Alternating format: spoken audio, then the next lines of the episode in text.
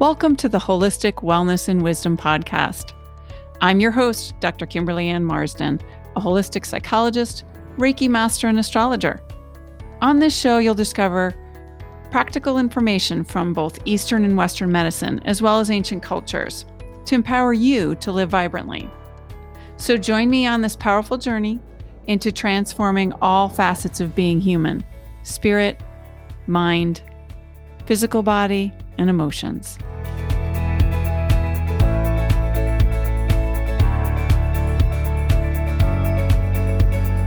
Welcome on today's episode. We are talking about the art of healthy thinking.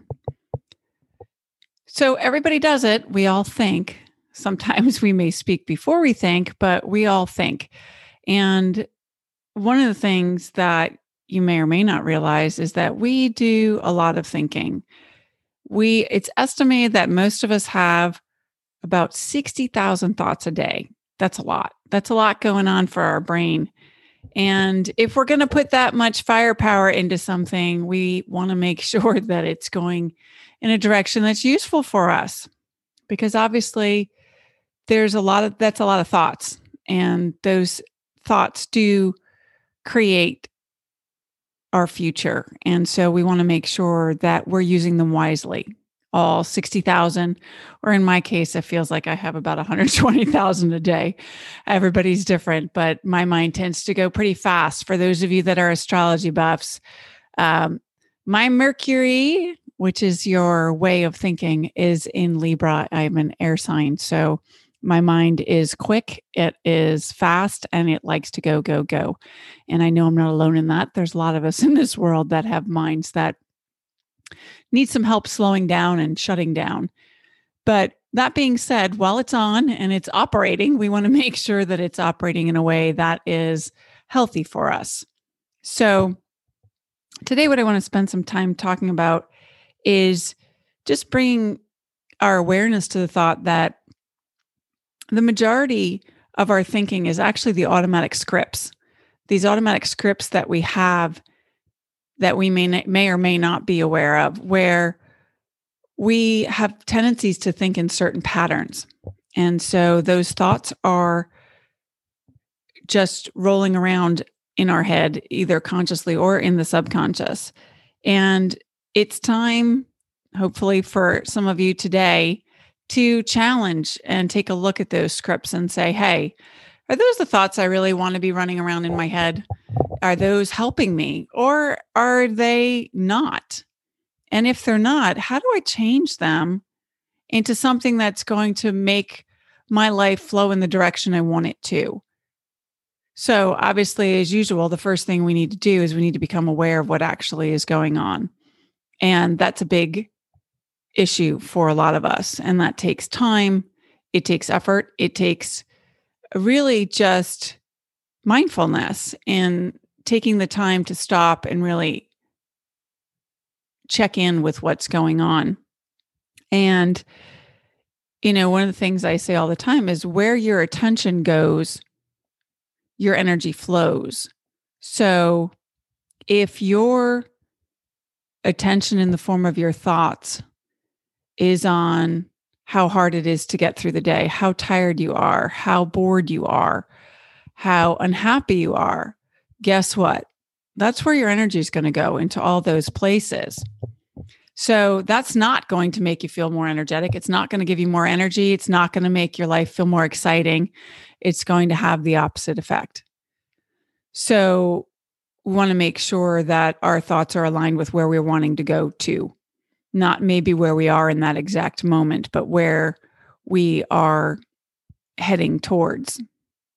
So a lot of times it's it's hard to even know what we're thinking because we're so busy.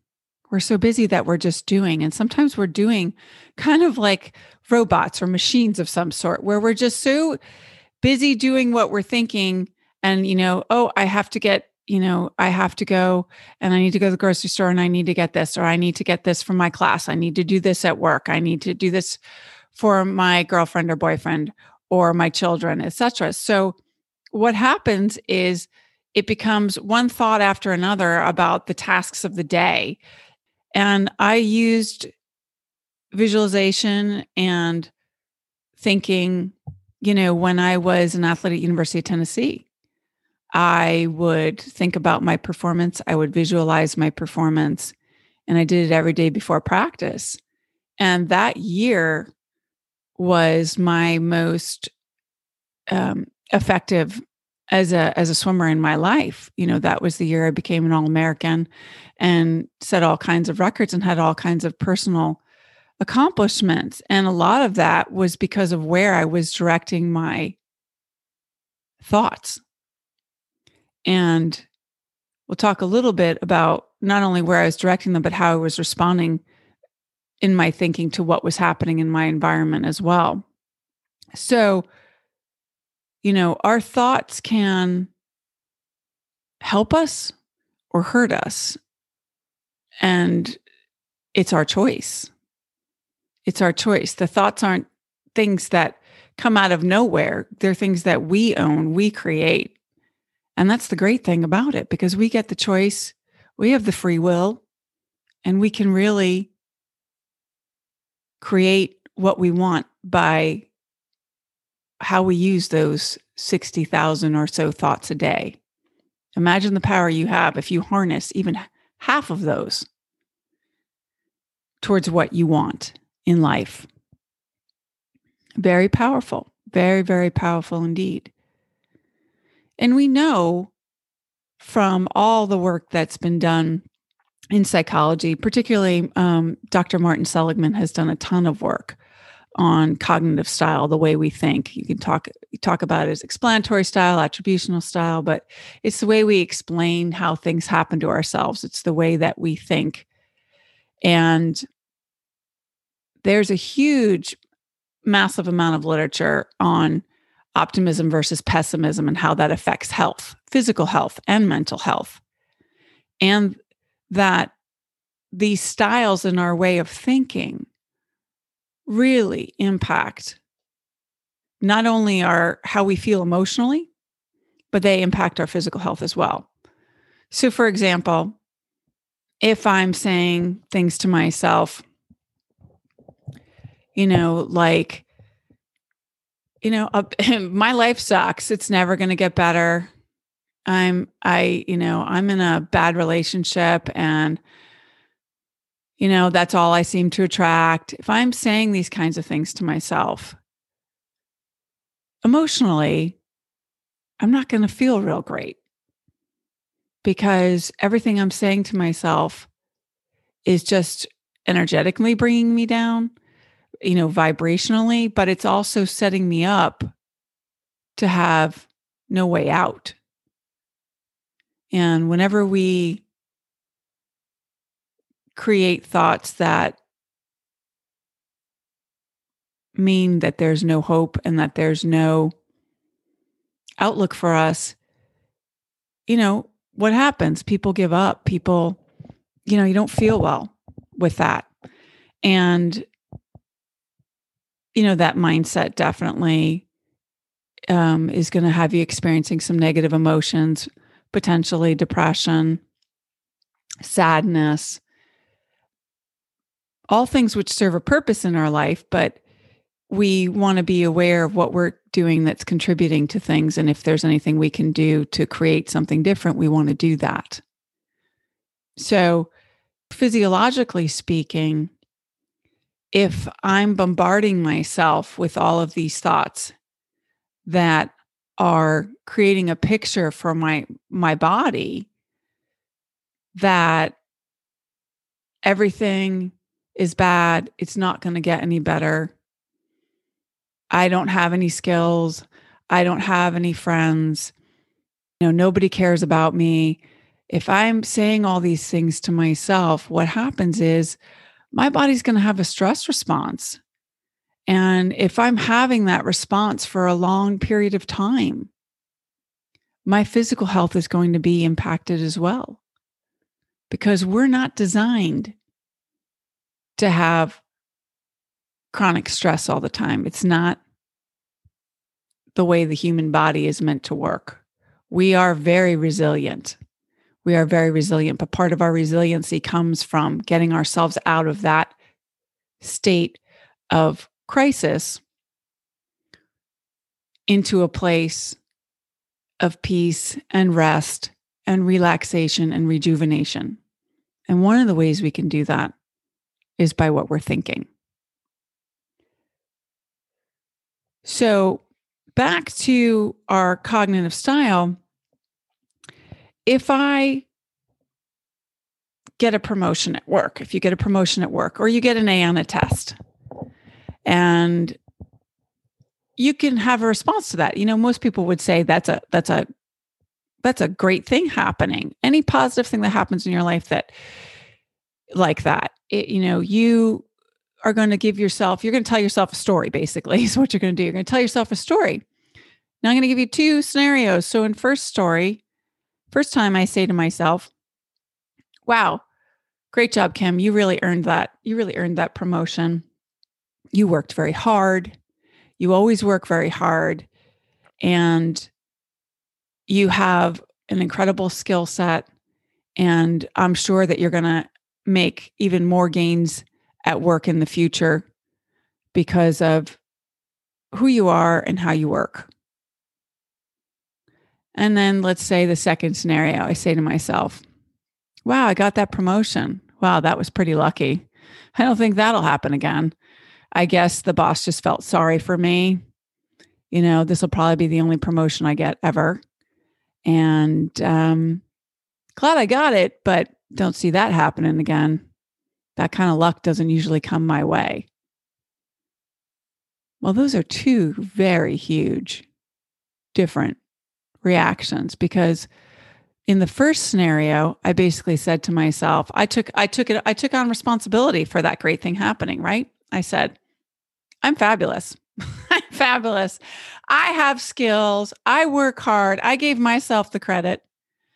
And I said, in addition to the fact that, you know, it's internally about me, I said that in the future, I expect that more of those things are going to happen to me because it's not specific to this situation. It's global. It's going to happen to me all the time. It's going to happen to me all the time. And um, that enables me to have these kinds of things. It, it gives me credit for it and it enables it to be something that I can do again and again. Whereas in the other scenario, I did not take credit for getting the promotion. I said that the, it was because of luck. It was something outside of me. And it was, you know, a temporary thing. I don't expect it to happen again. And it was specific just to the situation. So, right there in that scenario, I'm setting myself up not to get a boost from this promotion. I'm setting myself up. My thoughts are setting me up to not um, have this type of experience again because I'm not owning it in a way that enables me to not just enjoy it emotionally, but to cognitively set the expectations that this is what's going to happen in my life. And it's important when in positive events, it's important in any situation, but the one that seems to be even more damaging is when we look at what happens in what most people would call negative events or when, you know, bad things happen. And in life, you know, things are going to happen that may on the surface look bad. Whether they truly are or not, it's another thing for another conversation for another day. But let's take a situation. Let's just use a athletic performance. Let's just say that, you know, that an that you don't get the results that you want in a sporting event. You don't win your game. You don't get your best time if you're a tracker or swimming athlete, or you don't win the game, whatever sport you're playing. So, what can happen there is that you're going to tell yourself a story.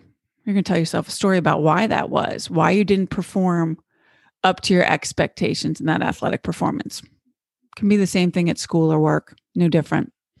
Okay, so let's say we have two different swimmers. So we're going to name the first one Beth and the second one Mike.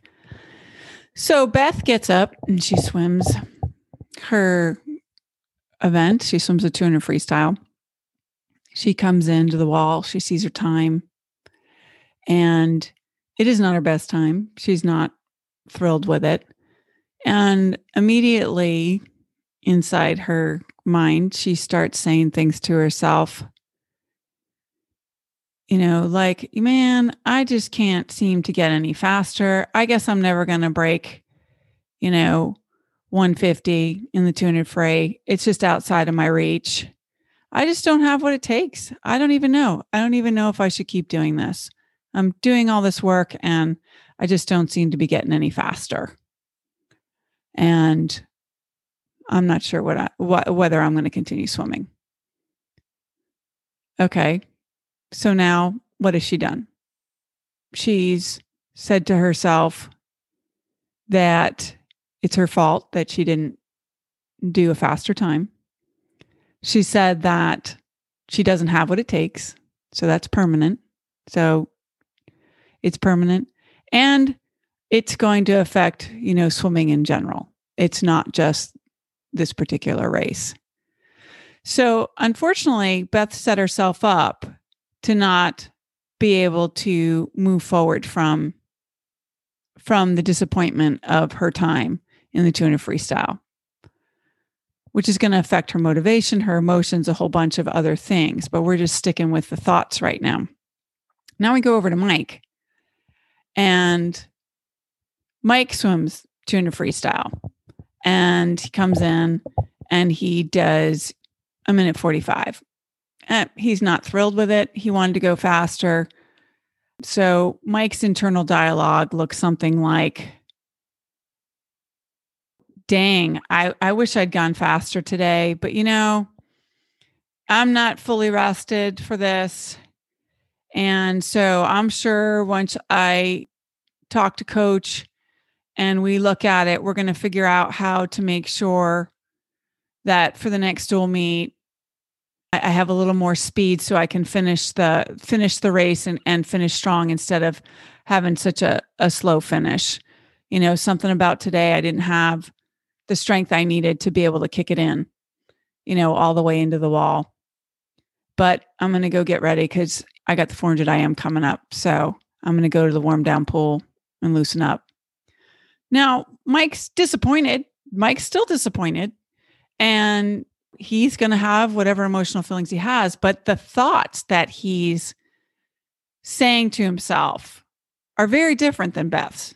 So if you pay attention, what Mike's saying to himself is, well, it's not really his fault. It's really, you know, he didn't have enough rest. So he's not got the right resting. That could be the coach's fault, could be his fault, could be whatever, but it's it's something outside of him. It's not definitely, you know, it's temporary. He's already talking about thinking about how he's going to change it for the next time because it's specific to this day. So he's saying it's specific to this and it's specific to this 200 freestyle. It's not a permanent situation. So he's given himself a lot of room for improvement. And so, what most likely will happen is when they go to their next events, Mike will be able to move on and perform just fine in his 400 IM. Whereas Beth, whatever event she's got next, it's probably going to be a little tougher for her. And then, and going forward is going to be harder for her in practice at meets etc because she's starting to write herself a script which isn't giving herself a lot of room to grow i did research years ago with athletes with swimmers in particular and giving them negative feedback after a race and seeing who persists because that's really what it comes down to is telling yourself things that are going to enable you to persist because in life you need that grit you need to have persistence. And so what we find is the thoughts that we tell ourselves, those stories, those scripts we set up, they're going to affect whether or not we're going to persevere or whether we're going to give up because we've set it up to be too big. If we put a boulder in our way, we're probably going to push on it for a little while, but then we're going to get exhausted and we may stop. Whereas if we put a pebble in our way, we're going to step over it. And if we even see it, we may not even notice it. We're just going to keep mo- moving forward. And we get to decide what size the rock is that, that you put in front of yourself. With the swimmers that I worked with, the people that had high self-efficacy, the people believe that believed in themselves, the people that believed that they had abilities in swimming in this specific activity that they had that self belief, they were much more likely to do well after the negative feedback than the people who said, I'm not sure how I'm going to do. I'm not so sure what I believe about my abilities in swimming. It wasn't that they had such low beliefs, it's just their beliefs were not as high as the other group. And so the group who didn't have as high of a self efficacy, guess what happened when they got the negative feedback? It affected them because their beliefs in themselves were not strong enough to help them persist. They couldn't push that small rock out of the way. It felt like a boulder to them. So, what we all need to do is be aware of our thoughts and what we're setting ourselves up for.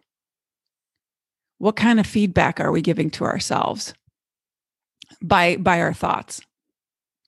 When you think about feedback, you know, feedback, how we give feedback to people, you know, in sports, you get feedback because you win, you lose in, in timed sports, you know, you get a time in subjective sports, you know, you have a ranking. You know, in gymnastics, they get their scores that way. At work, you get reviews. So we have all these different types of feedback, and some of them are objective and some of them are subjective. But one of the other ways we get feedback is by talking whether it's talking to a teacher, talking to a boss, talking to somebody you're in a relationship with, you know, we get feedback from people about ourselves. And if you stop for a moment and think about it, it's really interesting because oftentimes the feedback, the way we give feedback to other people is very different in some cases than the way we give feedback to ourselves. We tend to be very supportive in our feedback to other people. And I know for myself, you know, being a teacher for many, many years, I always try and make, and a coach, because I've coached for many years as well, that when I'm trying to give feedback, I'm giving feedback in a way that is constructive. So I'm always trying to give people positive feedback in the sense of these are the things that are working well for you, and here's the challenges and where we need some more work. And that is a very different experience than just giving somebody negative feedback where they don't see anything they're doing right. They're only hearing what they're doing wrong. And so I challenge you to take a look at the way you give feedback to other people and the way you give feedback to yourself. Are you as kind to yourself as you are to other people? I hope so. I hope so, but think about that. It's something to take a look at. But just to sum it up today, for the, you know, to have healthy thinking, you really need to be aware of where all those thoughts are going. Not every single one of them, because then you'll just create so many. but you want to be paying attention to what your thoughts are setting you up for, because words in general have power, they have energy. And those the energy can bring you to high vibration, low vibration. So you always want to take the high road. At least I do. I like to try that. I like to take that high road. I do my best that I can to stay there. So even though we can't see our thoughts or other people's thoughts as far as in a specific place, they have a profound effect on our emotions, on our health and well being. So we want to make sure that we are aware of them and that we are using them to create the life that we want to live. Because those thoughts are going to create your life.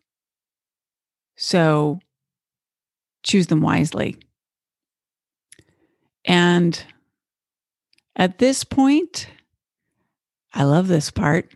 We're going to head over to the Sparks of Wisdom, and my daughter is going to sing for us before we get into the Sparks of Wisdom.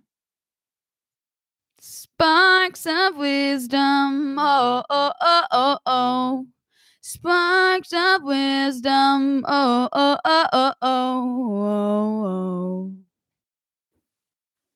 Our thoughts are extremely powerful. So rather than leaving it up to chance or some old automatic script that may be running through your conscious or your subconscious, be sure to create thoughts that are in alignment with who you are and where you want to go. Thanks for joining me on this episode. For more information, stop on over at drkimberlyann.com. And as always, be you, be love, and be present.